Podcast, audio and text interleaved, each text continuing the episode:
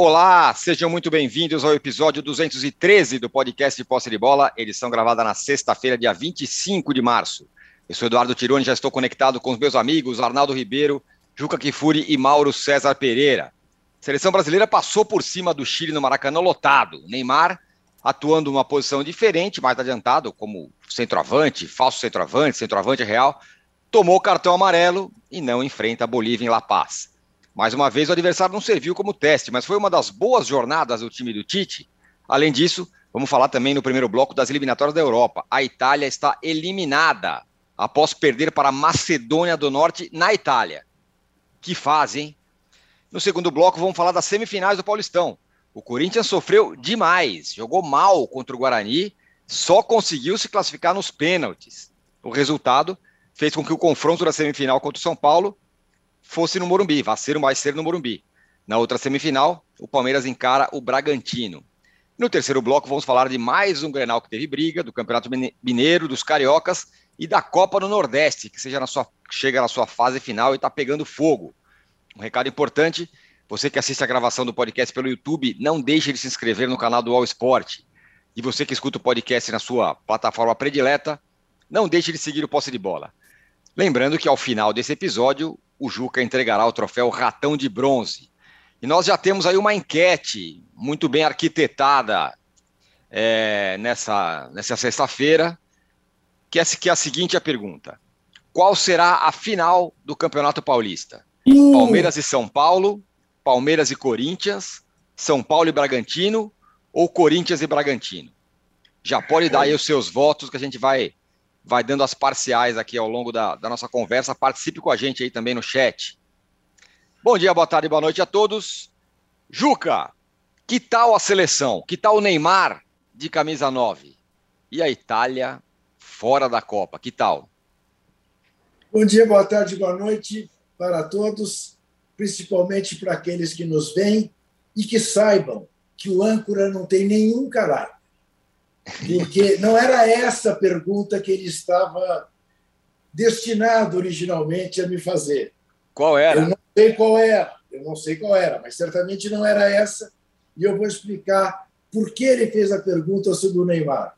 Porque antes de nós começarmos, antes de irmos ao ar, eu tinha dito, e o Neymar, hein, virou um jogador comum. E aí ele já quer, obviamente, explorar isso Likes, likes, likes. É, atrás de likes.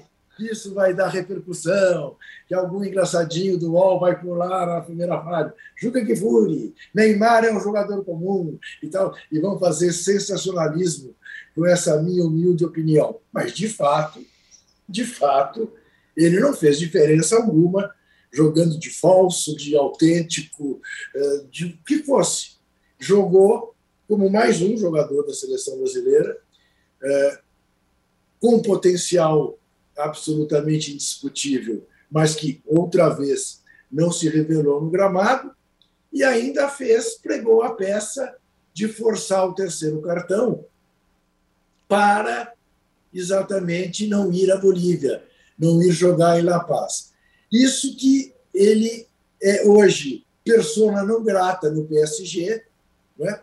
E que teria uma, uma razão a mais para ficar na seleção brasileira e não para voltar a Paris.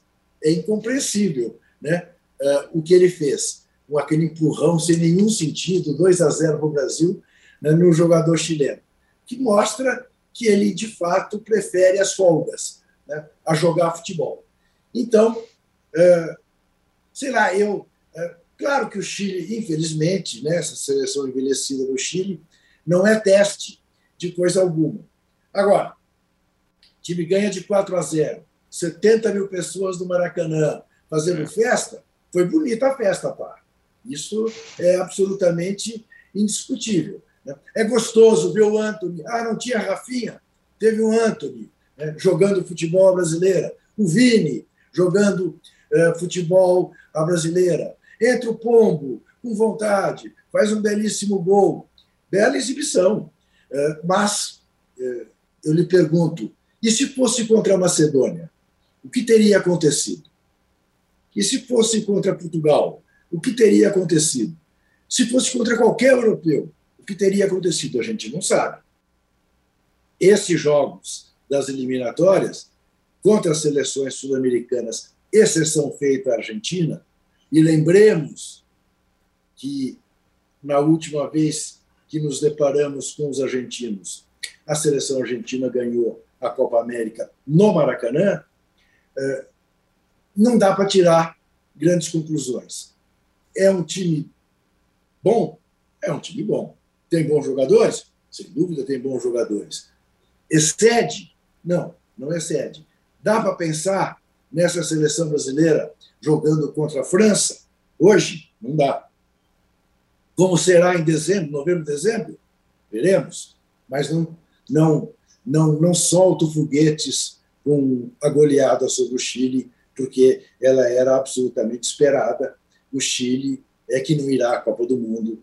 O Brasil já estava mais do que classificado, jogando sem peso algum, ganhou de 4 Muito bem. O Mauro, e teve, como o Juca falou, aquele empurrãozinho maroto do Neymar quando o jogo já estava resolvido e tal, e tomou o cartão amarelo, não joga, não vai para o céu lá, altitude de 5 mil metros da Bolívia, não vai jogar em La Paz.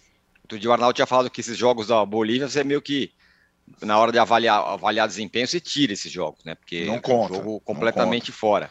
E o, e, o, e o Neymar de falso 9, real 9, sei lá como foi, ficou destacado pelo cartão meio besta que ele tomou, né? Ele e o Vinícius Júnior também tomou, tomou, né? É, é, eu achei a atuação do Neymar razoável até. Ele fez o corta-luz do gol do Vinícius, sofreu o pênalti lá e bateu, né? Não foi brilhante. É, de fato, as atuações dele têm sido atuações no time também, né? Na maioria das vezes, bem comuns. Não de um jogador extraordinário, como ele sempre foi visto, né? E sempre se esperou dele. Tem sido atuações bem abaixo daquilo que você imagina. São atuações espetaculares. Tudo bem que ele tenha uma ou outra atuação melhor, outra não tão boa, mas a, a, a tônica tem sido essa, né? nada de muito especial. Nada que um outro bom jogador não pudesse fazer, né? E sim, bem diferente daquilo que você espera de um craque, né? Que mereça é, esse rótulo.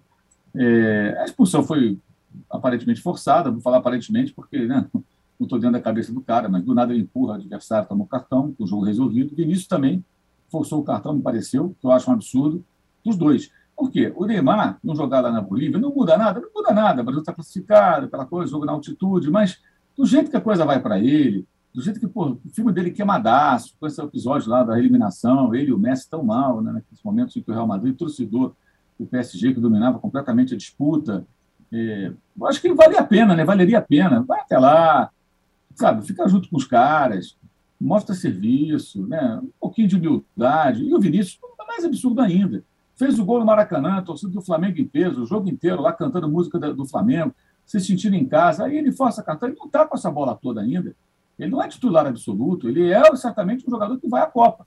Mas para jogar do lado, além do Antony, que para mim foi o melhor jogador do jogo, é, você tem o Vinícius, você tem o Rafinha, o Richardson ontem fez um golzinho, recupera um pouco de terreno também, embora tenha estado na, na, no momento carne assada do jogo, né? Já estava o Chile mais do que entregas baratas, mas fez o seu gol. É um jogador que atua pelo lado também. Você tem mais opções ali, jogadores que vão brigar por posição. Você tem o Gabriel Jesus, que nunca você pode descartar e que é um jogador que também atua pelo lado do campo. Você tem o Firmino, que é um jogador versátil. São várias opções que o Tite possui, e, de, e dos convocados que ele vai, vai é, selecionar né, na lista final, é, o Vinícius vai ter concorrentes. Então, acho que cada jogo que ele puder entrar em campo, que ele puder estar com o grupo, para ele é bom. Ele está ganhando, como diria Lazzaroni, está galgando parâmetros. Mas não galgou todos os parâmetros possíveis. Vamos com calma. Então, eu não sei, não vou dizer aqui que é uma influência do Neymar, não. Pô, é um adulto, pô, é um jogador profissional do Real Madrid não tem que se influenciar por ninguém. É, mas eu só acho o seguinte: é, a responsabilidade do Vinícius é do Vinícius, tá? Quando o Neymar, como camisa 10, craque do time, pelo menos é visto dessa maneira, força cartão, eu entendo que é como se todo mundo pudesse fazer a mesma coisa.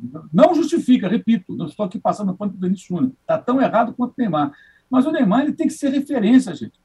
Só falta o Tite ter mandado ele tomar um cartão. Porque ele vai fazer o quê? Vai para Paris ser vaiado, pô? Vai voltar mais cedo, vai ficar, vai ficar em alguma festa, vai ficar com os passas. Tem que ir para Bolívia, meu camarada. Vai lá ralar um pouquinho. Depois de ter jogado mal tantas partidas, eliminado, sendo vaiado pela torcida do seu time, não atendendo tecnicamente o que se esperava na sua ida para o PSG por 222 milhões de euros, fora salários, etc. e tal, né? Aí você não pode jogar na Bolívia, bonitão? Por que vai lá, os dois? Então, forçar o cartão. É, eu, acho, eu acho o fim da cara. Aí falam tanto que gostam da seleção. Não, adoro a seleção, não gosto da seleção. É uma honra jogar pelo Brasil, a camisa do Brasil, amarelinha. Só falta o Zagalo na frente falando aquelas coisas. Ah, seleção. Quer dizer, ah, pelo amor de Deus. Aí não quer jogar na Bolívia, não quer. Maracanã cheio, todo mundo quer. Né? E isso acontece muito, inclusive, em clubes de futebol. Né? O jogador que, quando. O jogador aqui de São Paulo, do Rio, joga em Chapecó, aquele aeroporto, tudo. O cara sente uma dorzinha. Jogo em casa o jogo em São Paulo, para quem é do Rio, o jogo do Rio, para quem for curtinho, né? Estádio bom, jogo grande, aí o cara não sente nada. Isso também acontece também, a gente vê por aí acontecendo, não todo mundo, claro, um ou outro faz isso. E ontem pegou mal, pegou muito mal. Achei que os dois, os dois. Achei foi a nota negativa de uma noite tranquila e rotineira contra o freguesaço que é o Chile, né? Uma vitória de goleada, né? E só queria fazer uma ressalva. Ontem, durante a transmissão da TV Globo, houve um, um, comentário que o gramado do Maracanã está novo, que por isso a seleção brasileira foi jogar no Maracanã. Né? É, de fato, hoje tem um novo gramado, um bom gramado. É, isso pode ter pesado? Ok. Mas vem cá, gente. A escolha de sede de jogo do Brasil, de eliminatória, amistoso, o diabo que for, Copa América, né, quando acontece aqui, nunca foi por causa do gramado. Sempre foi questão política. Federações, interferências, é, é, agra, agrado a políticos, né? Brasil e Argentina quase sempre em Minas Gerais, em dado momento, por conta de um determinado político muito amigo do Ronaldo, muito amigo da CBF, né? E vira e mexe, o jogo era lá em Belo Horizonte. Daí é lá, Brasil e Argentina quase sempre é lá em Belo Horizonte. Né? Quase sempre Belo Horizonte. Não reveza com Porto Alegre, São Paulo, Rio, Bahia, não. Quase sempre BH. Brasil e Argentina, que é o jogo mais esperado. Esse último agora que não aconteceu, que foi em São Paulo, né? Você deveria ter sido, mas não acabou. Então, peraí, não, não vamos com calma, né? Tudo bem, quer mandar abraço para o presidente da CBF novo, desejar que ele faça uma boa gestão, como se fosse uma novidade, alguém que veio de fora para botar um pouco de ordem na casa. Quer fazer essa média, faça a média na transmissão. Agora, falar que por causa do gramado. Ah, peraí, não é por causa do gramado, gente. Pô, sempre foi por outras questões. Pode até ter sido gramado dessa vez. Digamos que em determinado momento você não tem grandes disputas políticas ali, e aí, ah, vamos jogar no Maracanã, não vai lá muito tempo, né? E outra coisa, a demanda reprimida, né? O público do Maracanã ontem casa cheia, muito tempo que o, Brasil não jogava no Rio de Janeiro. E o Vinícius Júnior jogando e o Neymar, né? O Vinícius atrai a torcida do Flamengo, o Neymar atrai uma religião de fãs ainda, de pessoas que o admiram, querem vê-lo. Entre os outros jogadores da seleção brasileira. Então é óbvio que isso ia dar uma bela arrecadação e a CBF certamente, o tio Patinho está lá contando lá as moedas e mergulhando naquele, naquela caixa forte. É, uma das coisas legais desse jogo foi o duelo das torcidas, né? O Vinícius Júnior fazia alguma coisa legal, a torcida do Flamengo vibrava, depois o Felipe Coutinho fez gol, a torcida do Vasco é, vibrou também, enfim. Uma festa muito legal. Uma, uma, uma coisa que você tinha falado, Arnaldo, dos caras que estavam ganhando espaço. E ontem o Anthony, talvez o melhor, se não, um dos, se não o melhor, um dos melhores em campo, né? É, ele vai ali, ele e outros caras, o próprio Vinícius Júnior, vão ocupando espaço é, na seleção do Tite, para nessa reta final de, de convocação aí. Pena é. que a torcida do São Paulo não pôde vê-lo, né? Não pôde vê-lo. É porque era na época da pandemia, muitas vezes, né? Ele até jogou um bom tempo no São Paulo, vai, para duas temporadas, dizendo, né? Para jogador brasileiro, para time. Estou dizendo ontem. Estou dizendo ontem, né? Ah, sim torcida do São Paulo estava torcendo para o Guarani não tomar de dois, né? Ah, não, isso foi antes, né? Isso foi antes. É, os pênaltis se invadiram e tal. Isso, é. isso, foi concomitante. É, em relação ao, à época do São Paulo, por exemplo, ele, ele evoluiu muito como finalizador e fisicamente, né? É outra pessoa fisicamente. É aquilo, quando é como o Vinícius Júnior. Você pega a foto do Vinícius Júnior quando jogava no Flamengo e o Antônio quando jogava no São Paulo e coloca agora, parece que os caras, os caras ficaram quadrados, né? É a força e faz muita diferença no futebol hoje. Eu tava vendo aqui o, a ficha do time que ganhou é, o jogo é, bonito, bonita festa contra o Chile, em relação à ficha do time que perdeu a Copa América para a Argentina no Maracanã no dia 10 de julho de 2021, né? não faz nenhum ano. E eu acho que de lá para cá tem uma coisa significativa aí. Né? É, não são tantas alterações. Do meio para trás é praticamente o mesmo time. Contra a Argentina jogaram Casemiro, Fred e Lucas Paquetá, por exemplo. Né? É, a defesa teve um, uma, uma grande mudança e tem um grande vencedor o jogo de ontem para mim, que não é nem esses que mais é, chamam a atenção. É o Guilherme Arana do Atlético. Esse é um grande vencedor numa posição que está vaga na Copa América. Era o Renan Lodi, que erra no gol da Argentina. Depois tem episódio da vacina, né? Perde espaço na seleção. E o Guilherme Arana era o brasileiro, entre aspas, do jogo de ontem e, e aproveitou muito bem a chance que teve numa posição vaga, sem dono. Do meio para trás é praticamente a mesma turma, e aí eu acho que tem a grande diferença em relação o que aconteceu depois do jogo da Argentina para o que acontece nesse momento e dá um alento à seleção brasileira que parecia no mato sem cachorro. Naquele jogo contra a Argentina, na bola no Neymar e se vira, lembra? Ele tentou, aliás, sozinho, empatar o jogo, né? São o surgimento, e olha que para mim isso é até quase é o ressurgimento dos pontas. e é, menos de um ano. Então, o que acabou acontecendo foi que, por mérito de jogadores que atuam pelas pontas na Europa, que tiveram, é, além de desempenhos brilhantes nos seus clubes, na seleção eles foram muito bem. Anthony, Rafinha e Vinícius Júnior, esse mais recentemente na seleção, mas já começou no Real Madrid a fazer a diferença. Fizeram com que o Tite, e aí acho que esse é o mérito, se rendesse à seguinte situação: eu vou ter que jogar com dois pontas. E a posição que sobrar é a posição do Neymar. Basicamente, é isso que aconteceu. Então, é, não dá para você abrir mão hoje nem do ponta canhoto pelo lado direito, seja o Anthony, seja o Rafinha, e nem do Vinícius Júnior. E aí, onde joga o Neymar? Joga na posição que sobrou. Como o Brasil não tem um 9, vai ele de falso 9, verdadeiro 9, camisa 10, e é a posição que ele menos se desgasta fisicamente, porque ele fisicamente ele já é um senhor perto desses moleques pelos lados. E pelas lesões, dedicação, tal, a condição física dele é uma condição física de quase um veterano. É, e é por isso que fica comum, Juca. Por isso que o jogador fica comum. Ele tem, se ele tiver é, determinado a tal, alguns meses para chegar na Copa do Mundo é, fisicamente bem para estar no nível físico dos outros jogadores. E acho que aí é, a seleção ganha uma cara. Essa cara que acabou o jogo contra o Chile deve ser a cara da seleção é, é, em tese no início da Copa, com dois pontas e o Neymar de último. Não vou nem falar de centroavante, falso 9 e tudo mais. Então, acho que essa é uma virtude do Tite. E acho que, de qualquer forma, o Mauro citou as especificidades da, da questão Maracanã, tal, até teve até o Teve até é, torcida do Vasco com Felipe Coutinho, torcida do Fluminense com o Richarlison. O fato é que 70 mil no Maracanã num jogo de seleção apoiando é, é mágico, né? E, e fazia tempo que a gente não via. E, e, acho que isso dá uma ah, despedida do Tite no futebol brasileiro, despedida do Galvão Bueno, despedida não sei quem, não sei o que lá e tal. Criou-se uma atmosfera é, mágica para um jogo de seleção no Maracanã, como há muito não, não, não, se, não, não se tinha visto. E acho que essa, eh, Tirone, é a, é a virtude, digamos assim, do Tite da perda da Copa América para cá, se render aos pontas. E eles que estão ditando uma nova seleção brasileira, né, é, que pode, mesmo sem testes, é, ser um time, na minha opinião, mais uh, interessante e perigoso do que foi na Copa de 2018. Muito pela fase desses jogadores mais jovens, mais leves, que em 2018 rareavam. Né? Então, acho que pode ser uma, uma coisa importante para a Copa do Mundo que está se desenhando aí. E, e só para completar o que a gente viu na noite de ontem, Juca, eu não fiquei vendo só o jogo do Brasil.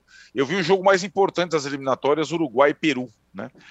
que acabou com a classificação uruguaia. E o Peru talvez vá para a repescagem, tem que ganhar o jogo dele na última rodada, com o do Arrascaeta, por sinal. E sabe o que acontece com o Uruguai? Não jogam mais, saiu o Tavares e não jogam mais os veteranos. Futebol, joga um ou outro. Um ou outro. Então, para ter a reformulação, futebol hoje, idade, nome, é, técnica não basta é, a condição física é predominante e acho que essa tem sido é, talvez a, a, principal diferença do Tite e da seleção brasileira da Copa América para cá. Muito bem, Juca. E por falar em. Bom, você falou que não dá para saber como é que chega a seleção, é, essa nova neo-seleção com o Neymar de centroavante, então não dá para saber quando ele se confrontar com os, os, os, grandões. Só que tem um grandão que já não vai estar, tá, a Itália. Que coisa incrível! A Itália tá campeã da Eurocopa, fora pela segunda Copa consecutiva. Vai ser o único, a única seleção do clube dos campeões mundiais fora, né? Todos os demais estarão no Catar, menos a Itália, pela segunda vez consecutiva, atual campeã da Euro, num jogo em que chutou 32 bolas, aliás, tentou chutar 32, porque 16 vezes um macedônio materializou aquela frase de neném prancha. Correr atrás da bola como se fosse atrás de um prato de comida porque os bloqueios é. dos jogadores macedônios não se limitaram a dividir.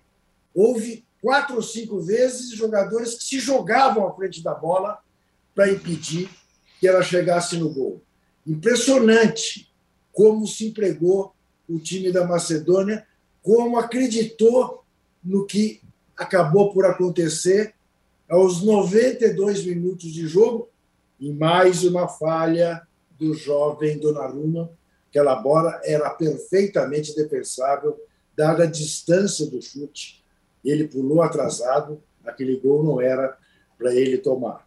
Uma tristeza não ter a Itália. Já foi triste não vê-la na Rússia. Será novamente triste não vê-la no Catar. A boa notícia para o nosso pachequismo é que só a Alemanha ficou em condição de empatar com o Brasil em número de conquistas e chegar ao pentacampeonato. A Itália não pode mais.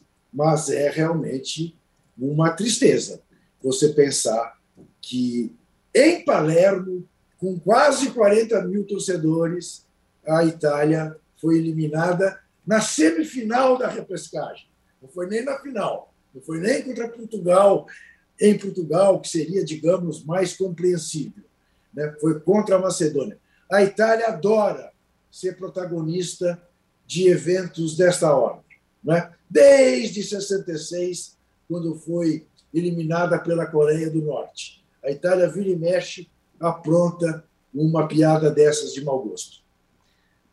É, o Javan Pires dos Santos explica, Arnaldo, pontas não, externos desequil... é... extremos desequilibrantes, Isso, por favor, hein, vamos falar. É verdade, é verdade. É, nomenclatura perdão, correta perdão. aqui. Que, que, se utilizam, que se utilizam da amplitude. Da é? amplitude, exatamente. Não, exatamente. não jogam mais pelos cantos, jogam pela. exploram a amplitude. Isso. E, o e Alisson chegam, diz aqui. Chegam. É, chegam com perigo no último terço. Isso, e entregam a bola para o jogador terminal. O Alisson aqui está é falando que a torcida no Maracanã levou a sério aquela história de Flamengo não é time, é seleção. Festa incrível ontem. Não só a torcida do Flamengo, né? Como tem a, Vascaíno, o tricolor lá. É, e o Raimundo Rodrigues fala: a torcida no Maracanã levou a sério. É ele que está falando isso. Essa história do, da, da, da, da, seleção aqui. Muito bem. Fechamos o primeiro bloco do episódio. Já? Sim, 200 é, tem muita coisa para falar, Tem, tem coisas importantes para falar aqui. Eu não posso fechar esse, esse, esse bloco sem pedir likes, joinha, positivinho, ou como vocês preferirem. Eu, tô, eu fui, eu fui é, interpelado formalmente pela direção do UOL, Ih. exigindo likes aqui. Temos uma meta de 2 mil likes, pelo menos, hoje. Viu? Vamos para 4 mil pelo menos então tá bom, então, então é 4 mil. Vamos para vamos 4 mil. estabelece metas muito. Muito né? baixas. É, é muito baixas. É isso. Sabe quando aparece? Ele parece técnico que pega time grande e fala assim: não, isso. nossa meta é evitar o rebaixamento. É não cair. É isso. isso. Sair. Aí o time está quatro pontos acima do rebaixamento, quer dizer, ele, mano, cumpriu. aqui nosso objetivo. O âncora está igualzinho esses professores aí. Aí não dá, Vamos né? ousar. De Vamos ousar. 4 mil likes, então, portanto, é o, que, é o que dizia. Menos que isso é, é, é fracasso. O Mauro, Daqui a pouco Mauro, vou chamar você de retranqueiro, né, Antônio? O Mauro, eu acho que ele não vai a La Paz, hein? Não, é. não. o SPFC International Podcast, Rafael da Silva, fala que os jogadores do Brasil precisam de mais penicilina, viu, Mauro? É, garoto. Grande invenção da humanidade. A gente volta em um minuto.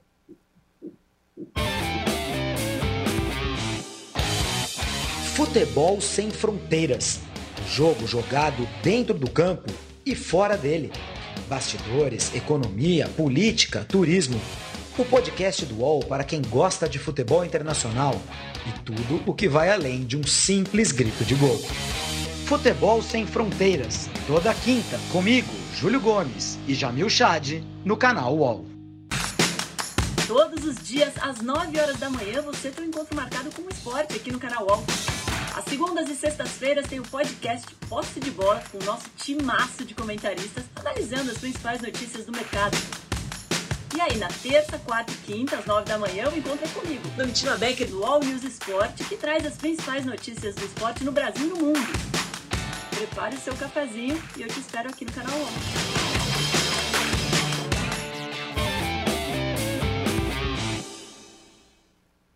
Estamos de volta para o segundo bloco do episódio 213 do podcast Posse de Bola. Seguimos pedindo likes aqui, porque agora a meta está lá em cima, com 4 mil. Estamos nem né, quase um pouco mais da metade disso ainda, então, por favor. Vamos buscar. É, o Juca, sofrimento, ah, hein, do Corinthians. Vamos. Sofreu, não jogou bem, foi para os pênaltis, todo mundo cobrou bem, até que o último menino lá cobrou mal o pênalti, o Cássio defendeu. O Corinthians está na final do Paulista, mas mudou o mando, vai para o Morumbi. Tem gente falando que é ruim, que é ruim para São Paulo, que é muita pressão e tal. Queria que você falasse disso e também do trabalho do Vitor Pereira. Se dá para avaliar alguma coisa ou se a questão está ali nos veteranos que vão precisar entrar em forma. Bom, uh, essa sua abertura uh, me permite diversos comentários. Uh, olhando para o copo meio cheio, aplaudi a competência corintiana na cobrança de pênaltis. Sim. Como, como Vitor Pereira fez esse time ser maduro na hora de bater pênalti bateu sete pênaltis seguidos e não errou nenhum. Fabuloso. Uh, permite também fazer uma crítica aos São Paulinos encagaçados, porque ganha o mando e diz: ah, agora aumentou a pressão, era melhor ir jogar em Itaquera, onde jamais ganharam. Ah, aumentou, agora jogou a responsabilidade toda sobre os ombros do São Paulo. O quê? Vamos botar lá 70 mil São Paulinos para empurrar o time contra esse time do Corinthians que morre no segundo tempo. E que, obviamente, né, o Rogério Ceni e toda e qualquer pessoa que tem um olho só já se deu conta que falta força física ao Corinthians. E não apenas no segundo tempo, mesmo no primeiro. Embora o Corinthians tenha dominado e tal, o Corinthians parece que falta aquele último momento de força para fazer gol, para fazer gol. É uma dificuldade fazer o gol por mais que dominasse o jogo. Né? Contra um time fraco, que é o time uh, do Guarani. Foi uma má partida do Corinthians mais uma vez. Uh, se imaginou que teria uma outra Ponte Preta, não teve, embora o Guarani não seja tão melhor do que a Ponte Preta, mas é melhor. E o Corinthians vai é, na situação de quem está praticamente eliminado do Paulistinha é, enfrentar o São Paulo no Morumbi, onde não ganha há cinco anos, dez jogos, com sete derrotas e três empates. Ou seja, o Corinthians teve um mau, um péssimo resultado ontem. Seria ruim a vitória por um gol de diferença. Pior foi o empate e a vitória apenas, a eliminação do Guarani apenas nos pênaltis. Oficialmente, o jogo entra para a história como um empate, né, e não como vitória do Corinthians. Portanto, eu não vejo que o São Paulino tenha a temer. Pode já estar preocupado, aí sim eu estaria com as finais com o Palmeiras, que aí o primeiro jogo será no Morumbi, mas o segundo será, não se sabe onde, porque tem show lá na Casa Verde é possível que o jogo seja no Brinco de Ouro, na Arena Barueri, porque mesmo que a final venha a ser Palmeiras e Corinthians, o que eu não acredito, já se sabe que o Murumbi não será para dessas coisas ridículas que acontecem no nosso futebol, o Murumbi não será cedido. Não foi para a final da Copa São Paulo, com o argumento do presidente São Paulino que a torcida do São Paulo não o perdoaria em permitir que a do Palmeiras fizesse uma festa no Murumbi. Mais ainda, reforçará esse argumento na final do campeonato principal e não do campeonato da garotada. Então, estamos aí com esse problema na vida palmeirense. O que me surpreendeu, porque sempre ouvi dizer que o gramado novo era exatamente para permitir que, se houvesse show, não haveria problemas em relação ao gramado. Parece que não é bem assim, né? que só 48 horas é, não é tempo suficiente para armar o show da, do Marrom. Não é isso? Maroon 5. Maroon 5. O Arnaldo adora. Gosta. O Arnaldo é, é mó é fã do Maroon 5. Sou fã. O Arnaldo gosta do Maroon 5? Adora. Ah, opa, Ele tem uma tatuagem escrito Califórnia no, na barriga. Eu, ah, eu, confesso, eu confesso a minha ignorância, foi a primeira vez que eu ouvi falar nesse conjunto. É um conjunto, aliás. É Rock in Rio já. É, é, uma banda, é uma banda. Uma banda, uma, banda. banda. Já veio, já veio ao Rock in Rio. É, é isso. Tá sempre por aí. O Arnaldo, ó, bom, a, a nossa enquete está no ar aqui para quem está acompanhando o nosso podcast ao vivo. Cuja, a pergunta é: qual será a final do Campeonato Paulista? 59% diz que vai ser Palmeiras e São Paulo. Ah, que 22% que Palmeiras e Corinthians. 13% São Paulo e Bragantino e 6% Corinthians e Bragantino. Arnaldo, é essa proporção e você acha que agora ficou mais complicado para o São Paulo? Meu Deus! Não, não. Mais fácil. Não. Eu acho que é mais ou menos essa proporção, sim. Eu, o favoritismo entre São Paulo e Corinthians, eu acho que dependia muito do mando do campo. É, um, é uma semifinal campo único, é, jogo único, torcida única, né? E acho que faz muita diferença. É, e tem sido é, a diferença primordial nos clássicos de São Paulo a torcida única, né? Então, é, e acho que o Corinthians ele teve algumas chances, né, de, de estabelecer a vantagem é, ou manter a vantagem da fase de grupos em relação ao São Paulo e não conseguiu, perdeu essa essa condição e vai jogar como visitante. E particularmente nos clássicos São Paulo e Corinthians isso tem sido muito. O Juca falou. Corinthians não ganha no Morumbi desde lá o jogo do fair play do Rogério Ceni, do Luiz Flávio de Oliveira, do Rodrigo Caio, aquela coisa lá atrás. Né? O Rogério Senna era técnico iniciante. E o São Paulo nunca venceu na Arena Corinthians, ou seja, faz muita diferença. Então, sim, o São Paulo tem o favoritismo por conta da sua torcida. É, acho que, aliás, uma ressalva antes de projetar o jogo, é, vale lembrar, e acho que isso foi digno, muito digno, o, a personalidade que o Guarani demonstrou na Arena Corinthians. O Guarani foi o único visitante das quartas de final sem torcida, porque os times de Campinas também entraram nessa coisa dos grandes. Então o Guarani jogou para a torcida única. Não sei se vocês notaram aquela coisa na hora dos pênaltis. O árbitro chega com os dois capitães, o Cássio e Giovanni Augusto chega. Cássio, aí ganhou o sorteio, Cássio. Cássio, você escolhe o lado. Aí ele, ah, o lado ali, gol sul, gol norte, eu vou do lado da Gaviões. Eu quero o lado da Gaviões. Aí, Giovanni Augusto, você escolhe se você bate ou se o Corinthians começa batendo. E, e o Giovanni Augusto, tal, ele olhava lá, pô, não tinha lugar nenhum para ele bater. O é. Corinthians bateu os pênaltis no gol em que a sua torcida organizada fica praticamente dentro do campo. E o Guarani só perdeu uma, hein, cara? Bateu seis, os caras bateu, goleiro bateu, cavadinha bateu, Guarani teve personalidade também. O Corinthians, a, o Corinthians quando vai para os pênaltis, ele tem, além de vários jogadores experientes para bater, e essa é um trunfo, não, não, precisa tanto das pernas, precisa da cabeça para bater pênalti na hora. É, e tem um goleiro que é grande, faz diferença. Então o Corinthians tinha grandes chances, mesmo indo para os pênaltis. É assim como eu acho que é, é, essa questão dos penais não pode ser desconsiderada no jogo do domingo. Né? O regulamento é esse. A vantagem do São Paulo, assim como a vantagem do Palmeiras contra o Bragantino, é jogar em casa, não é jogar pelo empate. Né? Então, acho que tem essa situação.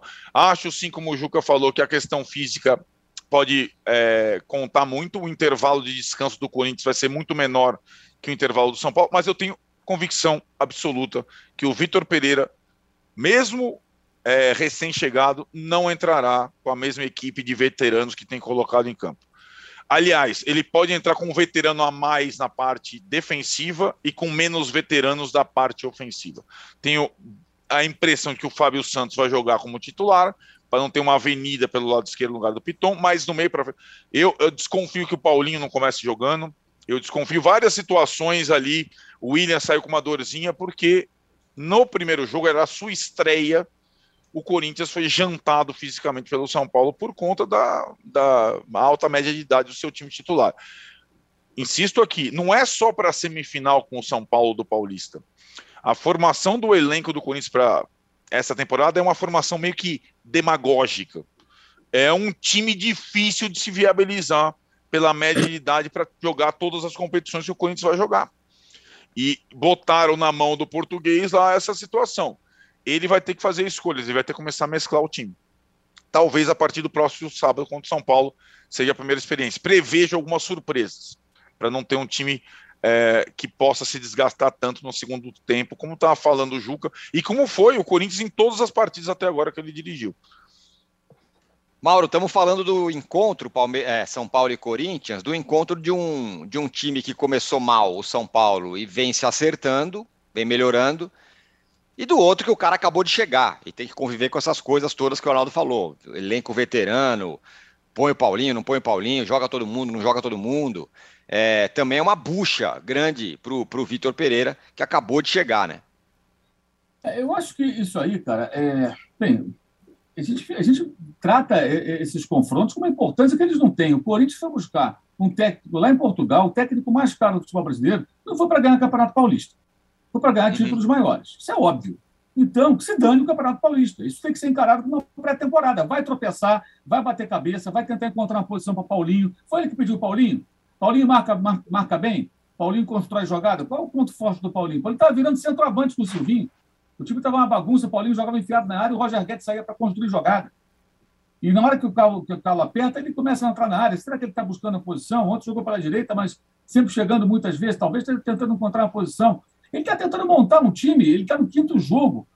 Um elenco que ele não montou, chegou no meio da temporada. O cara vai levar tempo, gente, é impossível. Eu vi umas cobranças ontem, uma coisa insana, inclusive de alguns, alguns colegas. Eu não sei se quer fazer média com torcida, se quer engajamento. Peraí, cara. Você traz um técnico da Europa para fazer o quê? Quer que faça um feijão com arroz? A linha de quatro, dois volantes ali, três volantes, se possível, marcando, né? Jogar no erro do adversário. Contrata um técnico que mais barato do Brasil. Um barato não são, né? Todos são caros mas não tão caro, digamos assim. No momento que você traz um cara de fora com outra mentalidade, isso vai levar tempo, não vai ser imediato. E aí você vai ter jogos ruins, você vai ter tentativa e erro, você vai ter uma série de obstáculos. É, é incrível a dificuldade de entender isso. Alguém achava que o Vitor Pereira, Pereira era o mago Merlin, ia ficar com a varinha aqui, plim, o time começa a jogar que nem um carrossel holandês de 74. Não vai acontecer, gente. Não vai acontecer. É evidente que não vai acontecer. Hoje todo mundo enche a bola do, do Abel, Abel Ferreira, né? A Ferreira virou, virou guru é, é, de parte da mídia e, e, e, da torcida do Palmeiras, salvo exceções. Qual foi o primeiro jogo da Abel Ferreira com o comando do, do, do Palmeiras? 1 a 0 do Bragantino na Copa do Brasil. No segundo jogo, primeiro pelo Brasileirão, derrota para o Botafogo no Rio de Janeiro. O Botafogo foi o último colocado daquele campeonato. Quando ele chegou, o Palmeiras estava quatro pontos atrás do líder, que era o Atlético. Quando o Ceni estreou, mais de um mês depois, o Ceni que seria campeão brasileiro, inclusive, né? Você estreou mais um mês depois dele no Flamengo. Ele já estava a oito pontos do líder, que era o São Paulo. Começo do Abel Ferreira foi desastroso no Palmeiras. Hoje ele é um guru, é o, sabe? Então, tem gente que de repente está elogiando o Abel e já está criticando o Vitor Pereira. Eu não entendo. Eu não, não sei onde, onde, se quer chegar.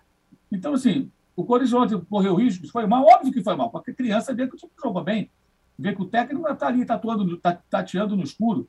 Mas esperar que isso vá mudar de uma hora para outra, o elenco que tem jogadores veteranos, um elenco que tem problemas, um elenco que não foi montado dentro de critérios técnicos. As contratações do Corinthians são feitas de que maneira? Ah, o William está livre, é um grande jogador, começou aqui, vamos tentar. Ah, o Roger Guedes aqui acabou o contrato com a China. Olha o Paulinho dando sopa aí. É isso. Basicamente é isso. Né? Não é um clube que está com grana para pagar multa rescisória, buscar os jogadores de que precisa. em determinadas posições e, paralelamente, também aproveitar determinadas oportunidades para preencher as lacunas do elenco. Não é isso que acontece no Corinthians. Então, ele encontra o elenco. Claro, ele tem a responsabilidade dele, ele sabe muito bem onde ele se meteu. Mas o prazo é muito curto, gente, para ter progressos assustadores. É óbvio que não vai ter. Se tivesse, seria surpreendente o cara chegar e tudo mudar de uma hora para outra. Mas, assim, é, é, é, o, que, o caminho que um cara desse vai tentar fazer, ou está tentando fazer para montar esse time, não é um caminho do que eu falei desse. Pega o Lula Pereira, lembra? Pega o João Santana, faz o quê? Puxa um volante para zagueiro, marca ali, protege com dois, três volantes, joga no erro do adversário, aquele joguinho ali, vai, o joguinho do final dos anos 90, começo dos anos 2000, esse futebol medíocre, nem medíocre é, futebol tacanho, muitas vezes, que imperou no, aqui no país. Está buscando alguém de fora para ter outras ideias. Pode até dar errado, não há garantia de que vai dar certo. Mas, né? Mauro. Mas, mas assim, a, a, cobrança é desproporcional. Sabe claro. assim, gente insana na rede social. Não, que não sei o que. Ah, pelo amor de Deus, vou te, vou te contar. Parece que o, o título paulista que é importante. Eu estou tentando, tentando ser coerente, porque eu vejo a mesma cobrança com o Paulo Souza, até quando vence do Flamengo. É. E acho que esse discurso ajuda profissionais como o Lei Franco, que foi lá na Jovem Pan essa semana, e falou o seguinte: ah, tirando o Abel Ferreira e o, e o, e o, é o discurso dos técnicos brasileiros, tirando o Abel Ferreira e o Jorge Jesus, é, nem, os outros não ganharam nada. Então tá legal, vamos fazer o seguinte: vamos pegar, antes da chegada dos estrangeiros no Brasil, há alguns anos, os 20 brasileiros treinando 20 times da Série A, a cada ano 19 não ganharam nada. E continuavam fazendo contratos fantásticos aqui no futebol do país. Né? Então o Cudê não fez nada no Internacional, o Abel Braga não herdou o time montado. O São Paulo não fez nada no Santos. O Santos não fez nada em 2019. Quer dizer, esse discurso é muito conveniente. E quando vem essa cobrança insana, a gente nivela por baixo esperando que esses caras venham de fora para fazer o trabalho meia-boca que esses outros técnicos fazem no Brasil, na maioria das vezes. Então, eu acho absurdo, insana essa cobrança. O Campeonato Paulista não é relevante para o Corinthians, como estão tentando transformar. É a minha opinião. O jogo para o São Paulo perder é ruim e tal, mas se o Corinthians amanhã for bem nas grandes competições, eu acho que ele vai atender a expectativa do seu torcedor. Muito mais do que ganhar do São Paulo, ou ganhar do Palmeiras, ou ganhar do Bragantino, ou seja lá de quem for. Diga lá, Não, concordo. Só, só uma observação, porque eu acho que o Vitor Pereira, nesse caso, concordo plenamente com o Mauro, mas eu acho que o Vitor Pereira, nesse caso, a contratação do Vitor Pereira, é, diferentemente de todos os outros estrangeiros que passaram pelo futebol brasileiro, inclusive em relação ao Paulo Souza, é uma contratação que não previa e não contemplava semanas de trabalho ou de treinos, né? Então ele foi contratado no meio da temporada, é, sem a pré-temporada, sem é, janelas para treinamentos, sem intertemporada, não vai ter essa, essa folga. Ele pode ter uma semana se ele for eliminado do Paulista, e só isso. Diferentemente do Paulo Souza, que veio fazer a pré-temporada, tá, tá agora há 10 dias sem jogar, tá, o Vitor Pereira, e o mais importante, o Vitor Pereira assinou um contrato com o Corinthians de oito meses. A gente fala um ano, não é nem um ano, oito meses. Então o Vitor Pereira, talvez não seja um mago Merlin e tal, mas a diretoria do Corinthians é, anunciou um acordo com o cara, pagou mais caro porque ele custava mais caro por um contrato de oito meses, sem semana de intervalo para treinar o time. Então ele vai ter que fazer mágica. Não no Paulista, no Brasileiro, na Libertadores, na Copa do Brasil, ele vai ter que fazer mágica. Porque tempo para treinar, tempo para colocar conceito, ele não vai ter. E o elenco é todo desse essa coisa que a gente já, já constatou aqui. O elenco tem jogadores muito bons, mas numa idade mais avançada, e não tem banco suficiente. Então, os caras venderam um sonho para a torcida do Corinthians que era mais ou menos. Quando ah, ele vem, ele vem para ficar no meu mandato inteiro. Não veio, veio para oito meses. O contrato dele acaba depois da Copa do Mundo. E não tem semana de intervalo até a Copa do Mundo para o futebol brasileiro. É jogo atrás de jogo. Então, ele não vai ter o tempo do Paulo Souza, o tempo do Jorge Jesus, o tempo do Sampaoli, o tempo do Crespo, o tempo do Voivoda. Ele não vai ter tempo algum, ele só vai ter jogo. Jogo, jogo, jogo, jogo. Muito bem. Agora, só quem tem. Fala, só dizer uma coisinha, assim, é, só para finalizar. concordo ele tem que ser cobrado nessas competições. Agora estamos É, exato, perfeito. Não há tempo. Ele vai ter que tirar coelho da cartola, isso não resta dúvida. Ele também aceitou. Então ele vai ser cobrado. Mas agora, em quatro, cinco jogos, sim, não sim. dá. Não, não com certeza. Acontecer. Eu estou concordando agora, com você. Chegar, durante o Libertadores, durante o Brasileiro, ele vai ter que encontrar soluções. E eu acho é. que essas soluções vão passar, eventualmente, por jogadores importantes que vão perder espaço. É, exato. Até uhum. pela questão física que você falou no começo. Isso vai uhum. pesar. Isso vai pesar. Agora, esperar que em 4, 5 jogos o time vai jogar com desenvoltura, não vai. Não vai. Agora, se ele vai para feijão com arroz, de repente funcionava. O Abel, o Abel Braga funcionou. Jogos invictos e tudo. Na hora da onça beber água, ficou com sede. É. é o Juca. Sim. Agora, do outra, na outra lado da, da chave, Palmeiras e Bragantino. O Palmeiras passou ali meio tranquilo contra o Ituano. O Bragantino passou também num jogo meio sem graça contra o Santo André, fazem outra semifinal. Essa, então, é mais destacado o favoritismo do Palmeiras, que vem aí, como disse o, o Mauro, o, o, Abel Ferreira é um guru, né? Ele até falou Itaú em vez de Ituano lá na, na, na coletiva. Ah, muito bom. É, o Palmeiras contra o Bragantino. O Palmeiras com o time reserva em Bragança empatou merecendo vencer. Com seu time titular em casa, não vejo o Bragantino como adversário, apesar do bom momento do Arthur, que, aliás, me dizem está fazendo as malas e vai embora, como é, é comum acontecer né, na política do Bragantino. Não vejo o menor risco, a não ser, é claro, a gente fala isso, sempre levando em conta né, que futebol é futebol, é, basta ver o que aconteceu em Palermo ontem. É, futebol é futebol, e pode acontecer do Bragantino aprontar uma zebra, como aliás já foi a pedra no sapato do Palmeiras, não é isso? E eliminou o Palmeiras de uma final uh, de campeonato paulista e terminou uh, ganhando o campeonato contra o Novo Horizontino na final. 1990, é isso. Isso? Palmeiras, o Neto jogava no Palmeiras, se eu não estou enganado. O Arnaldo está tá, tá mutado, mano. Ele está cantando, está falando com a mulher dele, com as ele tá filhas. Ele está cantando, acho. Cantando, Canta, cantando. cantando. Não, eu fiz duas, duas, Não, essa foi, foi 90 o título, mas a eliminação do Palmeiras foi 89, 89. quando o Neto jogava no Palmeiras, isso mesmo. Isso. E aí, no final das contas, a final foi é, São Paulo, São Paulo e São José, José mas o, o Bragantino eliminou o Palmeiras, que até então vinha invicto. Palmeiras isso. do Neto e do Leão. Isso, isso. Bragantines. Então, pode acontecer do Bragantines aprontar uma zebra.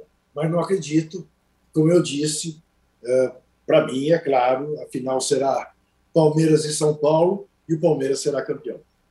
E o Arthur é, é praticamente é carta fora do baralho, porque saiu machucado, contusão muscular contra Isso. o Santo André. Então o Bragantino Isso. tem um desfalque ainda um maior. Golaço. Fez um golaço. Depois do golaço que ele fez, exato. Olha, a duríssimas penas, a gente está chegando aqui a quase 4 mil likes, mas ainda Ué, não poxa, chegamos. mas é óbvio, ainda não chegamos. Ah. Então, Arnaldo, o Abel tem falado: não, olha, o Campeonato Paulista não é nossa prioridade, não é nossa prioridade, não é nossa prioridade. O Palmeiras não investiu, os outros investiram mais. Ele está fazendo de tudo também para falar que, que não é bem assim, que não é favorito, mas é, né? É, é assim, eu, eu entendo que não é o principal torneio que o Palmeiras disputa, assim como não é o que o Corinthians disputa, o Mauro acabou de falar, assim como é, não é o que o São Paulo disputa, nem que o Bragantino disputa, né? É, as pretensões desses quatro times vão além do estadual. Mas uma vez no estadual, uma vez com a melhor campanha, uma vez com as vantagens, o Palmeiras, e uma vez pela condição de time que tem, o Palmeiras é o principal favorito, sim, é o favoritaço ao título. E não dá para ele tirar isso, embora ele goste de passar o favoritismo para outras equipes.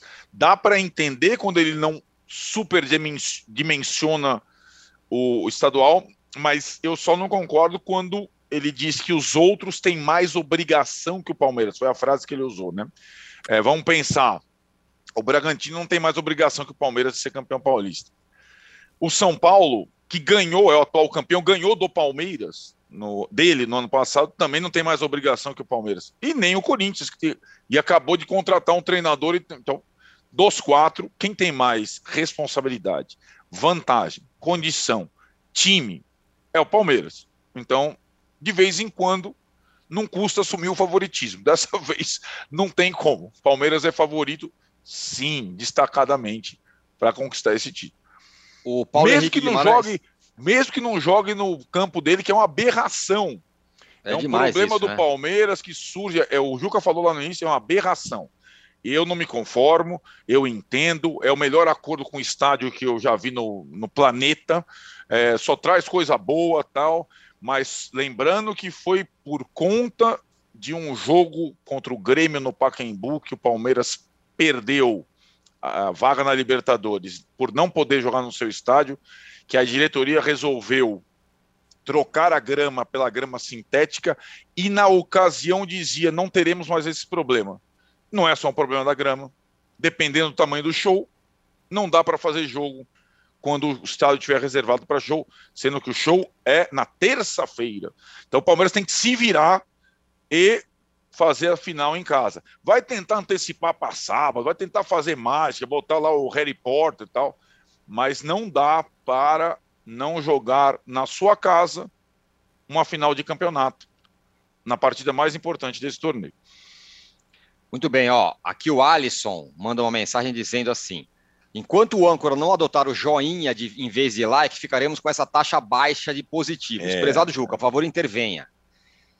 Tá, chegamos é, em 4 mil, hein? Chegamos à nossa meta. Sim, eu, mas e... eu preciso, eu preciso explicar um problema doméstico.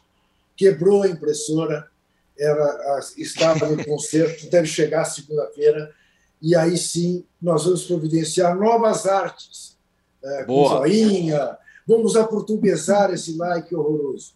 Perfeito. A vamos achar uma palavra em português também para streaming. Faz favor, me ajude. Ah, Verdade, rapaz. streaming. O Paulo Henrique Guimarães fala também o seguinte: a seleção voltou a ser o que sempre foi, só ganha com a individualidade de alguns jogadores. Achar que Vini pela esquerda, Rafinha pela direita, o âncora do Neymar onde quiser, pode esquecer. Já âncora é só você, Tirone. Âncora sou só eu, exatamente. Pô. Muita gente elogiando o Juca no cartão vermelho, viu? Também. Ah, esse é o homem. E a camiseta Olha... da democracia? A camiseta do, do, do movimento Esportes pela Democracia. Ah, ó coisa linda essa camiseta. Maravilhoso. Ah, Queria uma, hein? Ninguém pode me vender, dá, não? Bom, primeiro Quero você uma. tem que entrar no grupo, contribuir. Exatamente. Ué, nunca, nunca me chamaram, nunca fui chamado. Ah, ué, vai, vai eu, atrás, eu me sinto um ditador é quando, quando falam que o, no esporte para democracia eu não tô. É claro. Ninguém é chamado, ninguém é chamado. As pessoas se Chegam. apresentam, né, Arnaldo? Exatamente, é isso aí, me, meu. Me apresentarei, então. É. Ó, fechamos o segundo bloco aqui do episódio 213 do podcast Posse de Bola. A gente volta já já, porque teve Grenal, teve briga, claro, tem Copa do Nordeste, tem os cariocas, tem os mineiros, já voltamos. Grenal! Eu e meu querido amigo Juca Kifuri vamos estar mais uma vez juntos em nova empreitada. Todas as terças-feiras, às três horas da tarde, José Trajano e eu estaremos aqui para discutir os fatos da semana. Já estivemos juntos no Cartão Verde, lá na Cultura, lá atrás, no Linha de Passe, também há algum tempo atrás, mas agora vamos estar no Cartão Vermelho e aqui no UOL. E com uma novidade, não vamos falar só de esporte. Temos liberdade completa para falar de música, de literatura, de política, do dia a dia, dos acontecimentos. E para darmos cartão vermelho, direto, sem amarelo, para todos os deslizes. Para quem sair fora da linha, segundo o nosso ponto de vista. Toda terça-feira, 3 horas da tarde, no canal UOL e nas principais plataformas de podcast.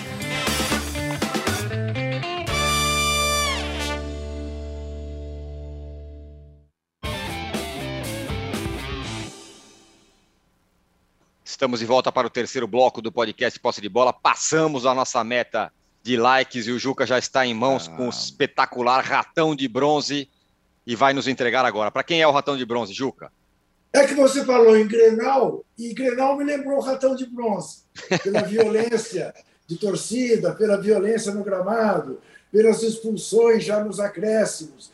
Grenal virou sinal de machismo. Pá, eu sou gaúcho, Olha que coisa horrorosa. Né? Um dos clássicos mais tradicionais do futebol mundial né? virou isso perspectiva de porrada. Então, um ratão de bronze vai para o Grenal, vai para essa baboseira entre gremistas e colorados. O outro ratão de bronze vai para o novo presidente, que é o velho presidente da CBF, eleito em mais uma mutreta no começo da semana. E eu quero deixar claro a todos e todas que nos veem que eu não vou engolir esse discurso do senhor Edinaldo Rodrigues, que, aliás, é tão, é tão absolutamente inexpressivo que eu vi o Tirone o chamar de Edinaldo Pereira, adorei, no esporte, porque é isso é. mesmo, ninguém sabe quem é, quer dizer, né? não tem a menor condição, como não tinha os outros. Eu não vou engolir esse discurso dele de primeiro negro presidente da CBF, primeiro nordestino. Para mim, ele é branco e sulista.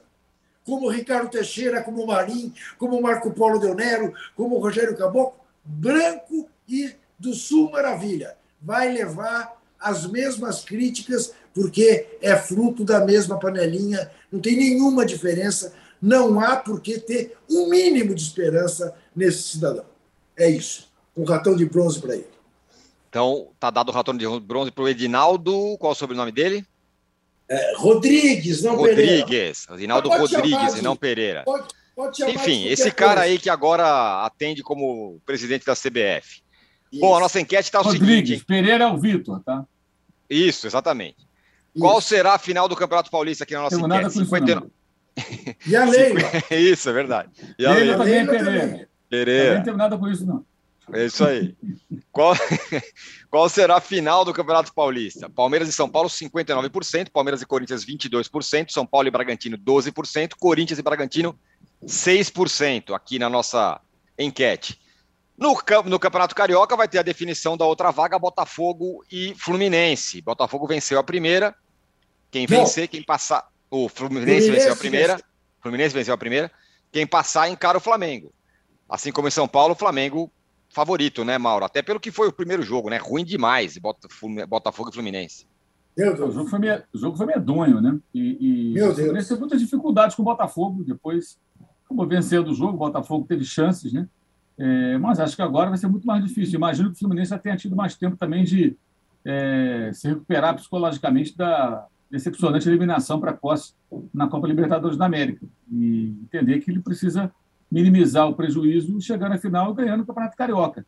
O que seria fantástico para a torcida do Fluminense acontecendo num cenário de presença na Libertadores. Com a ausência, acho que mesmo que ganhe do Flamengo numa final, não vai, não vai ser completo. Vai ser legal, lógico. É verdade. Não ganhou um campeonato importante desde 2012, ganhou só Taça Guanabara, Primeira Liga e Taça Rio.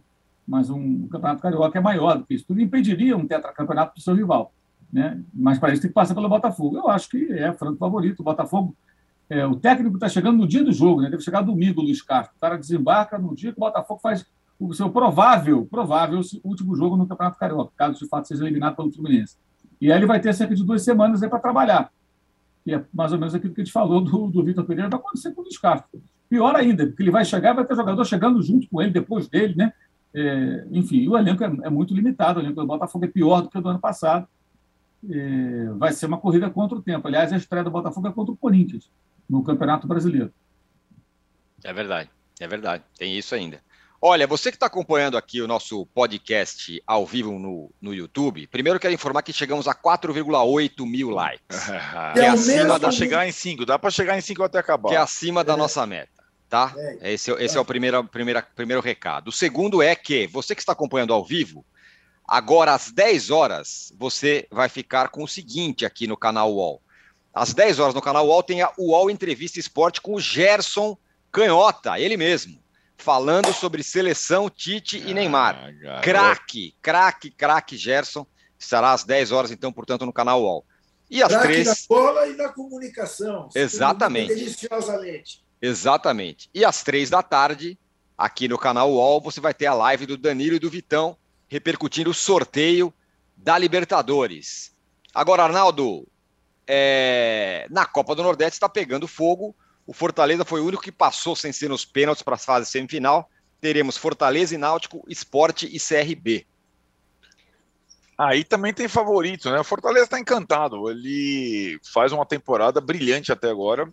É, claro que ainda não chegaram os jogos e os campeonatos mais desafiadores, mas ele está sobrando. Pega o Náutico e na outra semifinal o Esporte pega o CRB. Então não tem o, o Ceará, o rival Ceará no caminho.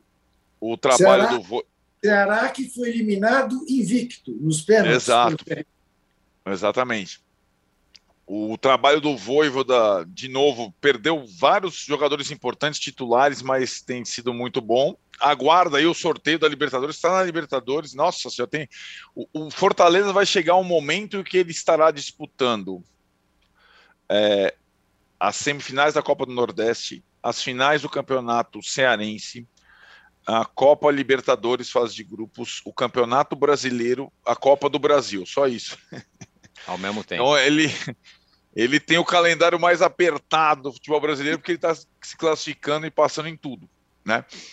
E, e, acho que é uma, é uma grande é, é uma grande confirmação para essa temporada. Eu não sei se com tanto jogo, tanto campeonato simultâneo, ele consegue fazer um brasileirão é, maravilhoso como fez na temporada passada. De qualquer forma, começa muito bem o ano. E ali, né, Tironi, é, é, dessa, dessa vez, eu acho que a Copa do Nordeste tem um favoritaço, sim, como tem os, os demais campeonatos aí que a gente que a gente descreveu. Como também tem, eu acho que o favoritaço em Minas lá, que deve ter a, a final, enfim, entre os dois grandes, Atlético e Cruzeiro, né?